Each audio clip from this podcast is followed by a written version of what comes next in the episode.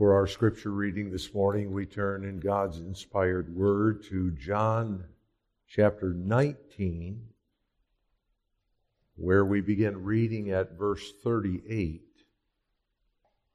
We read through the 10th verse of chapter 20. John 19, verse 38. And after this, Joseph of Arimathea, being a disciple of Jesus, but secretly, for fear of the Jews, besought Pilate that he might take away the body of Jesus. And Pilate gave him leave. He came, therefore, and took the body of Jesus. And there came also Nicodemus, which at the first came to Jesus by night, and brought a mixture of myrrh and aloes, about an hundred pound weight. Then took they the body of Jesus and wound it in linen cloths with the spices, as the manner of the Jews is to bury. Now, in the place where he was crucified, there was a garden, and in the garden a new sepulchre, wherein was never man yet laid. There laid they Jesus, therefore, because of the Jews' preparation day, for the sepulchre was nigh at hand. And now, the first nine verses of John 20 will be our text this morning. The first day of the week cometh, Mary Magdalene early, when it was yet dark, unto the sepulchre, and seeth a stone taken away from the sepulchre. Then she runneth and cometh to Simon Peter and to the other disciple whom Jesus loved, and saith unto them, they have taken away the Lord out of the sepulchre, and we know not where they have laid him. Peter therefore went forth, and that other disciple, and came to the sepulchre. So they ran both together. And the other disciple did outrun Peter, and came first to the sepulchre. And he, stooping down and looking in, saw the linen clothes lying, yet went he not in. Then cometh Simon Peter following him, and went into the sepulchre, and seeth the linen clothes lie, and the napkin that was about his head, not lying with the linen clothes, but wrapped together in a place by itself. Then went in also that other disciple, which came first to the sepulchre, and he saw and believed. For as yet they knew not the scripture that he must rise again from the dead. Then the disciples went away again unto their own home. So far, we read this morning from God's holy word.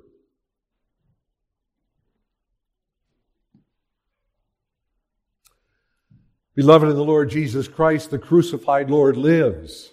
That's the gospel truth proclaimed for us in John 20, verses 1 through 9, in a unique account. There are no angels present here to announce the thrilling message that Christ has risen from the dead. In fact, the only words spoken here are those of the disturbing report of Mary Magdalene to two of Jesus' disciples they have taken away the Lord out of the sepulchre, and we know not where they have laid him. But understand, this account is in no way inferior to any of the resurrection accounts recorded in the scriptures. We have in this passage a most beautiful revelation of the resurrection of our Lord. No words can add to the story. The message is not in something heard, but in something seen. And the messenger is not an angel, but the linen clothes lying on the floor of this sepulchre that had been wrapped around the body of the crucified Lord and now lay empty on the floor of the tomb. The testimony of these linen clothes is this Jesus Christ has broken the bands of death and risen from the grave. And this testimony is recorded for us, as we are told in verse 31 But these are written that ye might believe that Jesus is the Christ, the Son of God, and that believing ye might have life through his name. This passage is introduced with the disturbing discovery by Mary Magdalene. From the other gospel accounts, we learn that Mary was not alone as she went to the tomb early Sunday morning.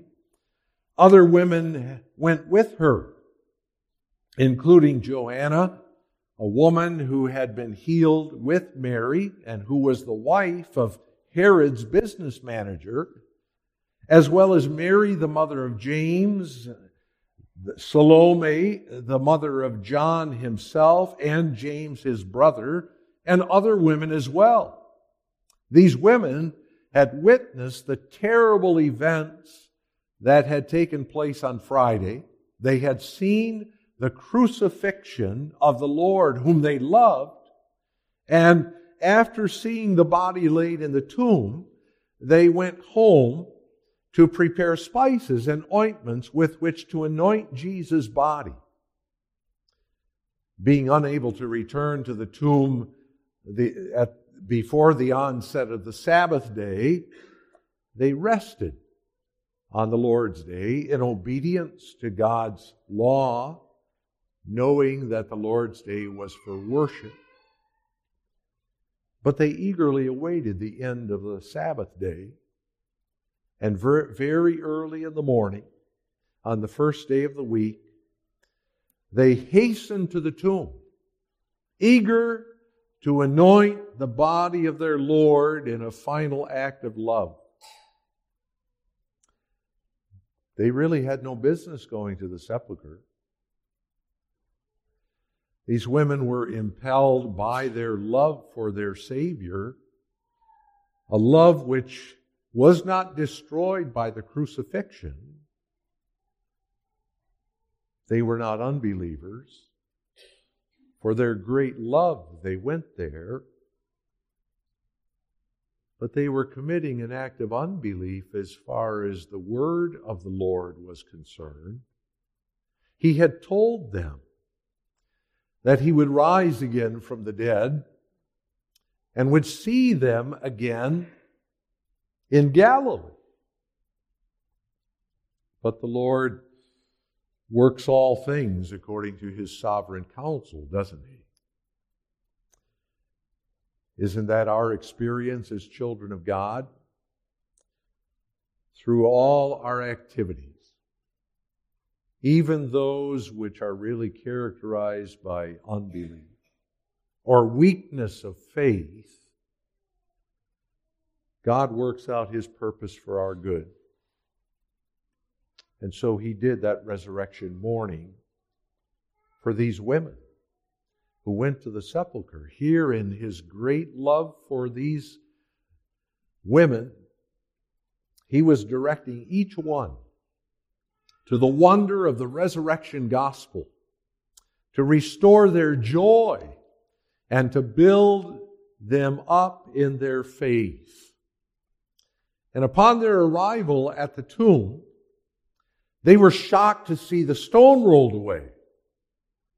Mary Magdalene was only close enough to see that stone rolled away from the sepulchre, and she immediately drew a conclusion. What? That Christ had risen from the dead? No, that thought was far from her mind. The body's been stolen. She began running. She must tell the disciples. So, coming first to Peter and John, she exclaims, they have taken away the Lord out of the sepulchre. We know not where they have laid him. Now, we mustn't think that it was mere circumstance that brought Mary first to Peter and John. God was using Mary to direct Peter and John to the sepulchre that they might see the testimony of the empty linen clothes. And so we consider this morning the testimony of Jesus' empty linen clothes. Because those empty linen clothes bore, one, an infallible testimony, two, a significant testimony, and three, a necessary testimony. Let's consider, first of all, the infallible testimony given by Jesus' empty linen clothes. Using the mistaken report of Mary Magdalene, God directed Peter and John to the sepulchre. Upon receiving the report, they were greatly alarmed and began running toward the garden of Joseph. John, being the younger of the two, was able to outrun Peter, and he arrived at the tomb first. So we read in verse 5 And he, stooping down and looking in, saw the linen clothes lying, yet went he not in. Then cometh Simon Peter, following him, and went into the sepulchre. Impetuous Peter, in harmony, true to his nature, didn't even stop. Rushed right into the tomb, only to be amazed at what he saw. And seeth the linen clothes lie, and the napkin which was about his head, not lying with the linen clothes, but wrapped together in a place by itself. And then John joined Peter inside the tomb. Together, they stood with their attention focused upon the linen clothes. No angel, just the linen clothes that had been wrapped around the body of Jesus. To understand what they saw, we must have some understanding of the method of burial that was used in those days. Late Friday afternoon, Joseph of Arimathea and Nicodemus had approached Pontius Pilate and requested and received their request to take the body of Jesus and to prepare it for burial according to the burial customs of that day. They had carefully wrapped the body with long strips of linen cloth, beginning at the neck, winding that linen cloth all the way down to the feet, including in the wrapping a mixture of myrrh and aloes, of spices. And notice the scripture says nothing about a shroud, a winding sheet, nothing to the shroud of Turin being the burial sheet of Jesus. But according to Scripture, Jesus' body was bound with these strips of linen cloth, lengths of linen strips, and then a large napkin was wrapped or folded around his head. And finally, the body being so wrapped, they laid in the tomb head first. So the feet were closest to the door of the tomb. It's evident that Jesus' linen clothes bore a certain testimony, an infallible testimony at that. And it's important to note three times in the text there's a reference to seeing the linen clothes.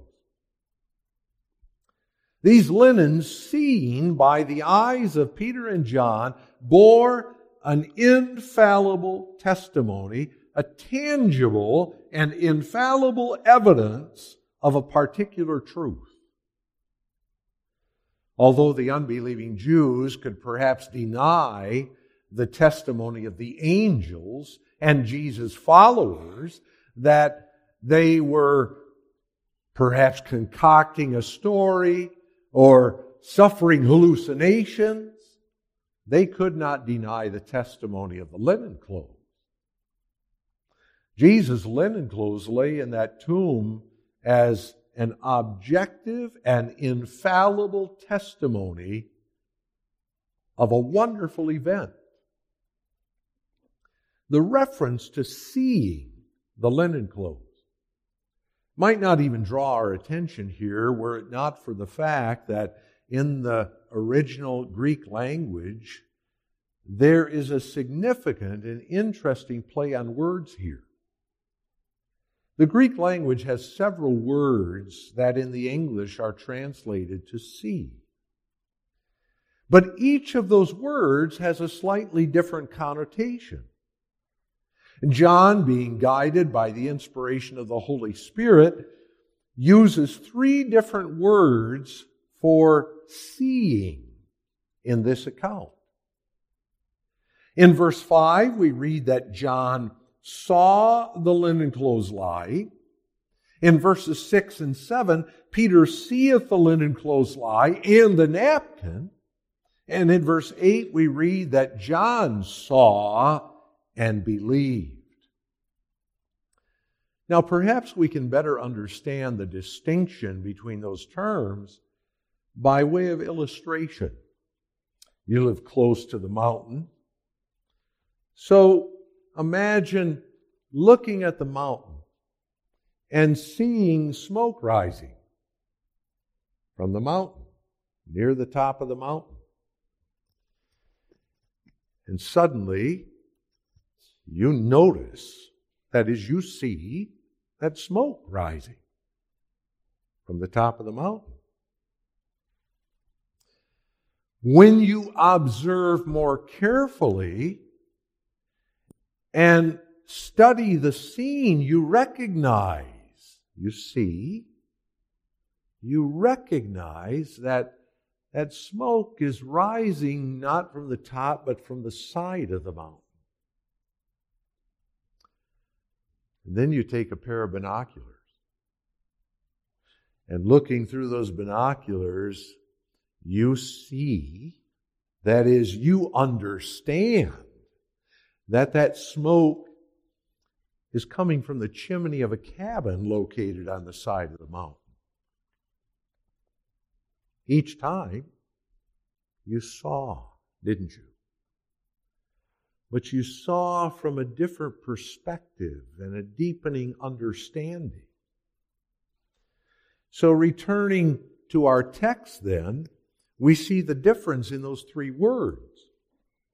The first word in the text means to see in the sense of to look at, to notice. The second word has the connotation of looking at carefully, that is, seeing in the sense of scrutinizing or studying the scene.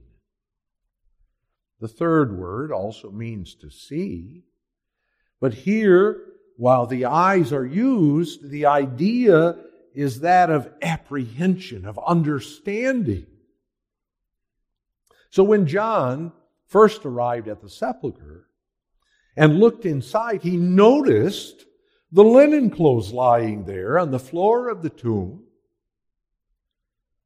And he didn't see the napkin lying apart from the linens.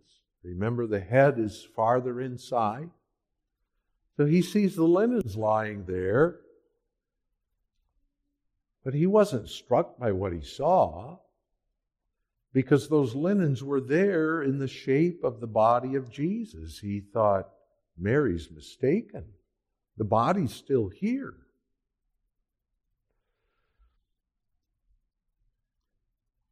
Remember, they had soaked those linens with spices, myrrh, and aloes. So those linens would harden around the body. They lay on the floor of that sepulchre right in the shape of the body. Peter comes bursting into the tomb. He sees the linen clothes in the shape of the body, but he also sees the linen napkin, the head napkin, lying apart by itself, folded in the corner of the tomb. The linens are empty. John comes into the tomb. He sees. he apprehends. Christ is risen from the, from the dead. John stood by Peter's side, understood the testimony of the empty linens, and believed. He understood that what he saw with his eyes was a significant testimony. Not only an infallible testimony, but a significant testimony. So in the first place, when John entered the tomb and saw in the sense of understanding, he quickly came to two negative conclusions. In the first place, obviously, the report of Mary Magdalene that the body had been stolen was incorrect. Because the linens were not cut. They had not been stripped off the body. They were lying on the floor of the tomb just as they had been wrapped around the body of our Lord. No thieves would have wasted time by removing those linen bands, and even if they had, they would have been stripped off and left in disarray on the floor of the sepulchre. But it was impossible that any human hand could have removed those bandages and left them in the way they were on the, on the floor of that tomb. In the second place, John came to the other conclusion of what had not taken place. It was not possible that any human being could have slipped out of those wrappings and left them in such a form. No human being could have possibly slipped out of them and left them conformed to that bodily shape. The empty linen clothes were graphic in their testimony. There was only one possible explanation. The Lord Jesus Christ had risen from the dead. How significant was that testimony? The linens cried out as clearly as did the angels, He is not here, He is risen. How must we conceive of that resurrection of our Savior? There are two possibilities. The first is this Jesus himself arose in the tomb. He removed all those bandages, laid them neatly and carefully on the ground, wait, walked out of the opening of the sepulchre because the stone had been rolled away by the angel. And you know, that's a very common interpretation. But that interpretation is ruled out by Scripture itself. That very earthly conception of Jesus' resurrection implies that his resurrection body was no different from ours. Still earthly, still able to be contained in that closed sepulchre. And why he bothered to cast those linens to the same shape in which they had encompassed his body is beyond explanation. But those linen clothes testify to something far more wonderful. The only true conception of the resurrection, as based upon this testimony of the empty linen clothes, is this no human had touched those linens, neither that of Jesus nor anyone else, but as the butterfly proceeds from the cocoon, or the chick from the egg, leaving behind only a shell, Jesus arose. Only Jesus didn't have to labor and force his way out of those linens, leaving the shell damaged. He simply vacated them, leaving them undisturbed out of the bondage of death, out of the linens, out of the tomb, Jesus arose. Psalm 16, verse 10 was fulfilled. God's Holy One did not see corruption in the grave. His body had been snatched from the power of death by the resurrection. And that body was not essentially different from the body which had been sown in the corruption of the grave.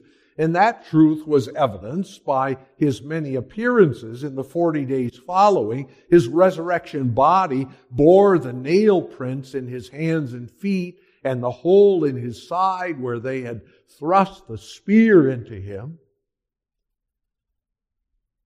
The resurrection of our Lord was a resurrection set apart.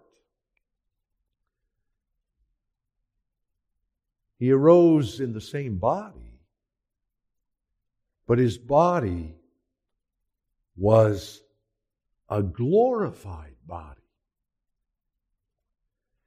He arose, therefore, as the sure pledge of your resurrection and mine from the grave. But the significance of the testimony of the linen clothes is more than that Jesus arose from the grave in a bodily resurrection. The, uh, the empty linen clothes speak volumes. They speak to the nature of Christ's resurrection as unique.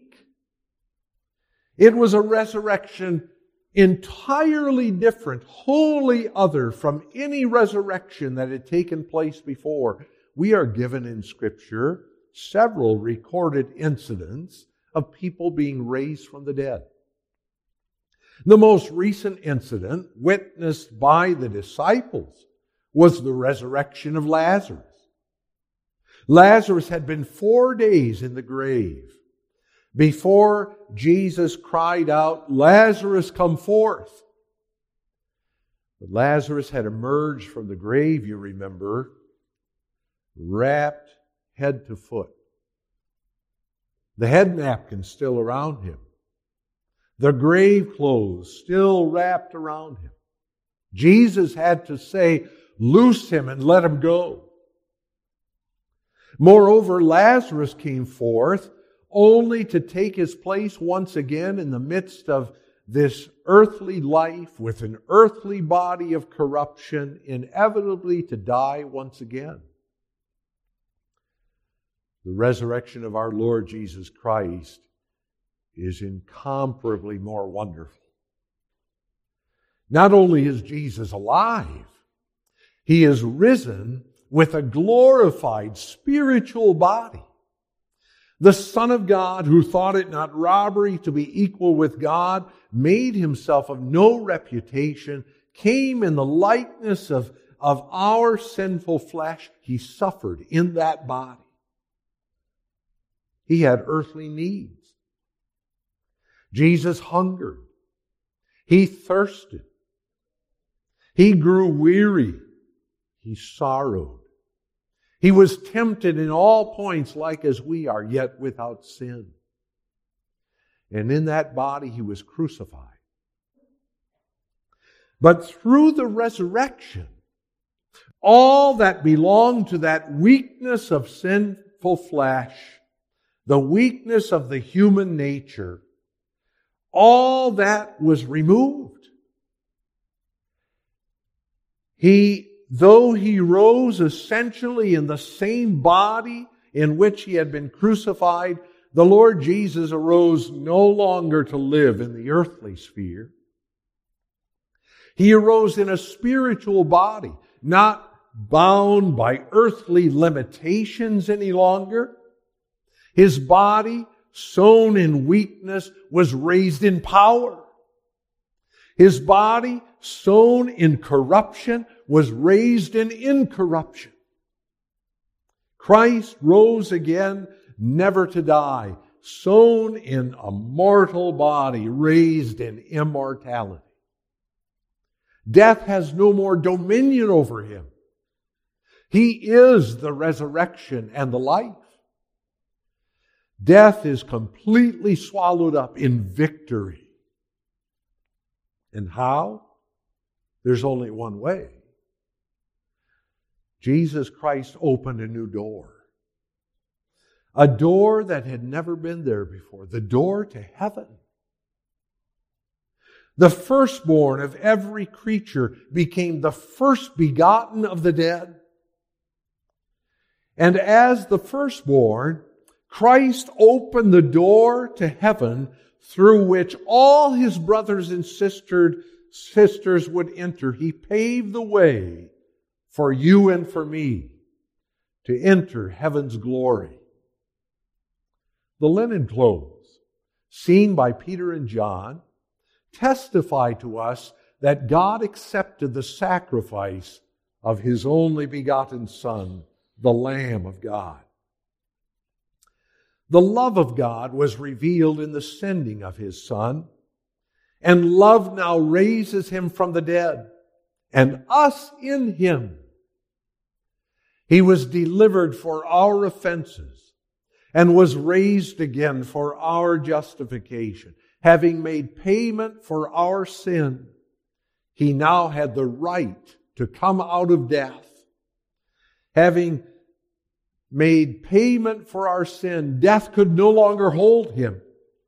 He had the victory over the devil and his hosts, over the grave, over death and hell.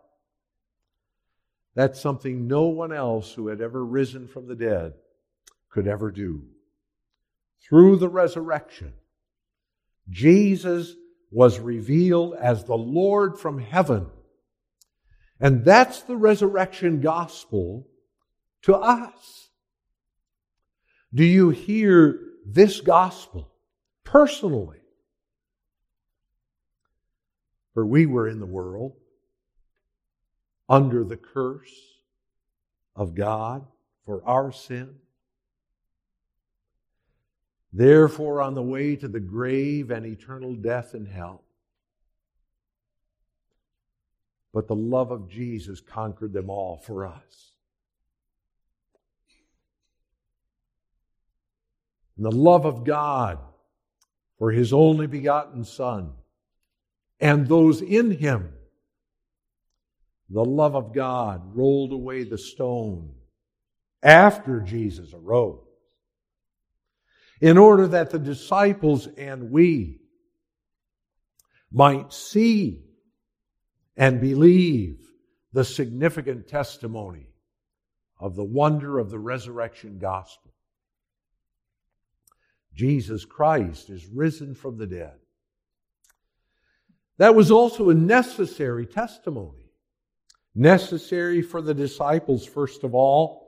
And the reason is given in verse 9 for as yet they knew not the scripture that he must rise again from the dead. John's faith was based upon the testimony seen by his eyes. John's recorded account is true. He saw and then believed, not vice versa more and more, it comes to revelation, comes to light, how that the faith of the disciples depended upon and was strengthened by proof. They had to see those linen clothes because to this day they had not yet known the scriptures that it was necessary that Jesus rise again from the dead. No, the disciples did not contrive this story. The disciples did not make up a resurrection to agree with their interpretation of prophecy as the Jews falsely reported. It's impossible. Why? because the disciples themselves did not even understand the scriptures so as to be convinced beforehand that Jesus should have risen from the dead. John's faith rested as much on sight as did the weak faith of the so called doubting Thomas, of whom John later writes in this chapter. That experiential proof provided here in the tomb containing only the empty linen clothes, that testimony that Peter and John saw with their own eyes was absolutely necessary. Had they believed the scriptures, it would not have been necessary for them to see the empty linen clothes. Because the Old Testament scriptures declared that Jesus was to rise again from the dead. That was the word of Psalm 16, verse 10, concerning which Peter would preach on Pentecost, him being delivered by the determinate counsel and foreknowledge of God. Ye have taken and by wicked hands have crucified and slain, whom God raised up, having loosed the pains of death, because it was not possible that he should be holden of it. And why was it not possible that death should hold him? Verse 27. Because thou wilt not leave my soul in hell, neither wilt thou suffer thine Holy One to see corruption. That's Psalm 16, verse 10, concerning which Peter preached. Also, Psalm 2 verse 7 testified of that wonderful event as Paul preached according to Acts 13 verses 32 and 33. But those Old Testament scriptures, the apostles knew, but they simply had not understood. They had not understood, though Jesus himself had interpreted the typical significance of Jonah when he said in Matthew 12, verse 40, For as Jonas was three days and three nights in the whale's belly, so shall the Son of Man be three days and three nights in the heart of the earth. Jesus had told them repeatedly that he must die, that he would rise again the third day. It was not that they didn't know what he was saying. Had they asked a five year old what Jesus meant, that five year old would have said, He says that wicked men are going to kill him and, and he's going to get up again. The disciples knew that what Jesus meant, and they weren't ignorant of the scriptures. They didn't understand because they didn't want to understand. We have to remember the, the disciples had an earthly conception of Jesus' kingdom. They had a conception in which Christ would be king, and they all would be chief rulers. A kingdom in which the hungry would be fed, the diseased cured, no more crime, their eyes were fixed on this earth and not on heaven. And because of that, there was no room in their conception of things for the cross. Jesus' death and resurrection was a divine necessity, but the disciples had not yet understood that because they stumbled at the cross. They couldn't figure out the crucifixion. It was an enigma to them.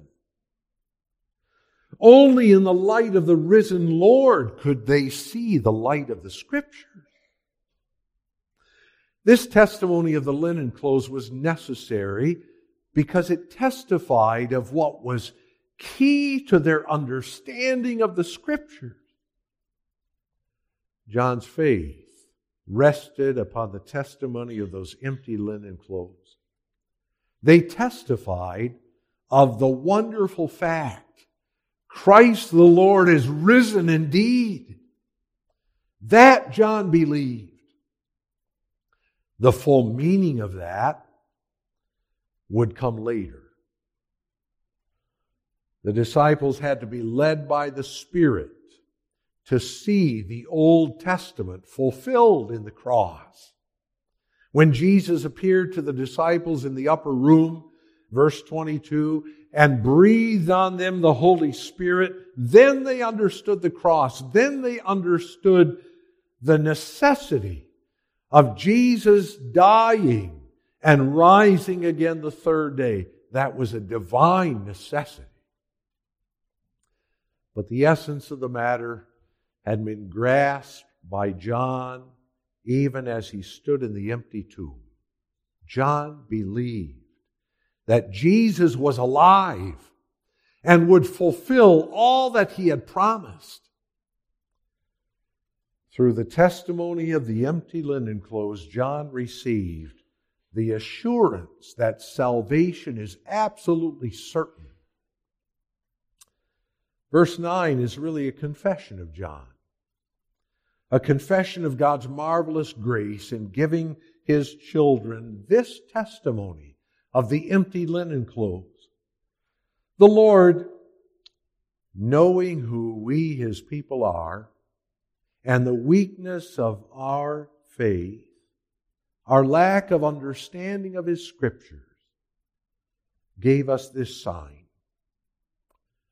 Presently, he appeared to his disciples in the upper room and showed them that the same body in which he died was glorified, victorious over death. And at the outpouring of the Holy Spirit, they received the full blessedness of understanding the significance of the resurrection. We too must see the testimony of those empty grave clothes. But now the Holy Spirit has been poured out. Our faith doesn't rest upon the sign of those material linen clothes. Our faith rests upon the testimony of Christ in the gospel, the Word of God Himself. As God used those apostles who were eyewitnesses of the resurrection to record for us the revelation of God in Christ. So he addresses us.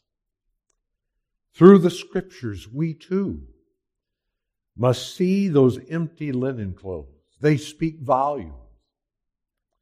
Those linen bands which spoke to the disciples testify to us that Christ has opened the way to everlasting life in body and soul, victory over sin and death for all who believe in him. Through the testimony of the linen clothes revealed in Holy Scripture, we have the assurance that Jesus arose, that salvation is absolutely sure. We are more than conquerors through Him who arose from the dead. The resurrection is God's amen to Jesus. It is finished. Do you believe the testimony of those empty linen clothes? Amen.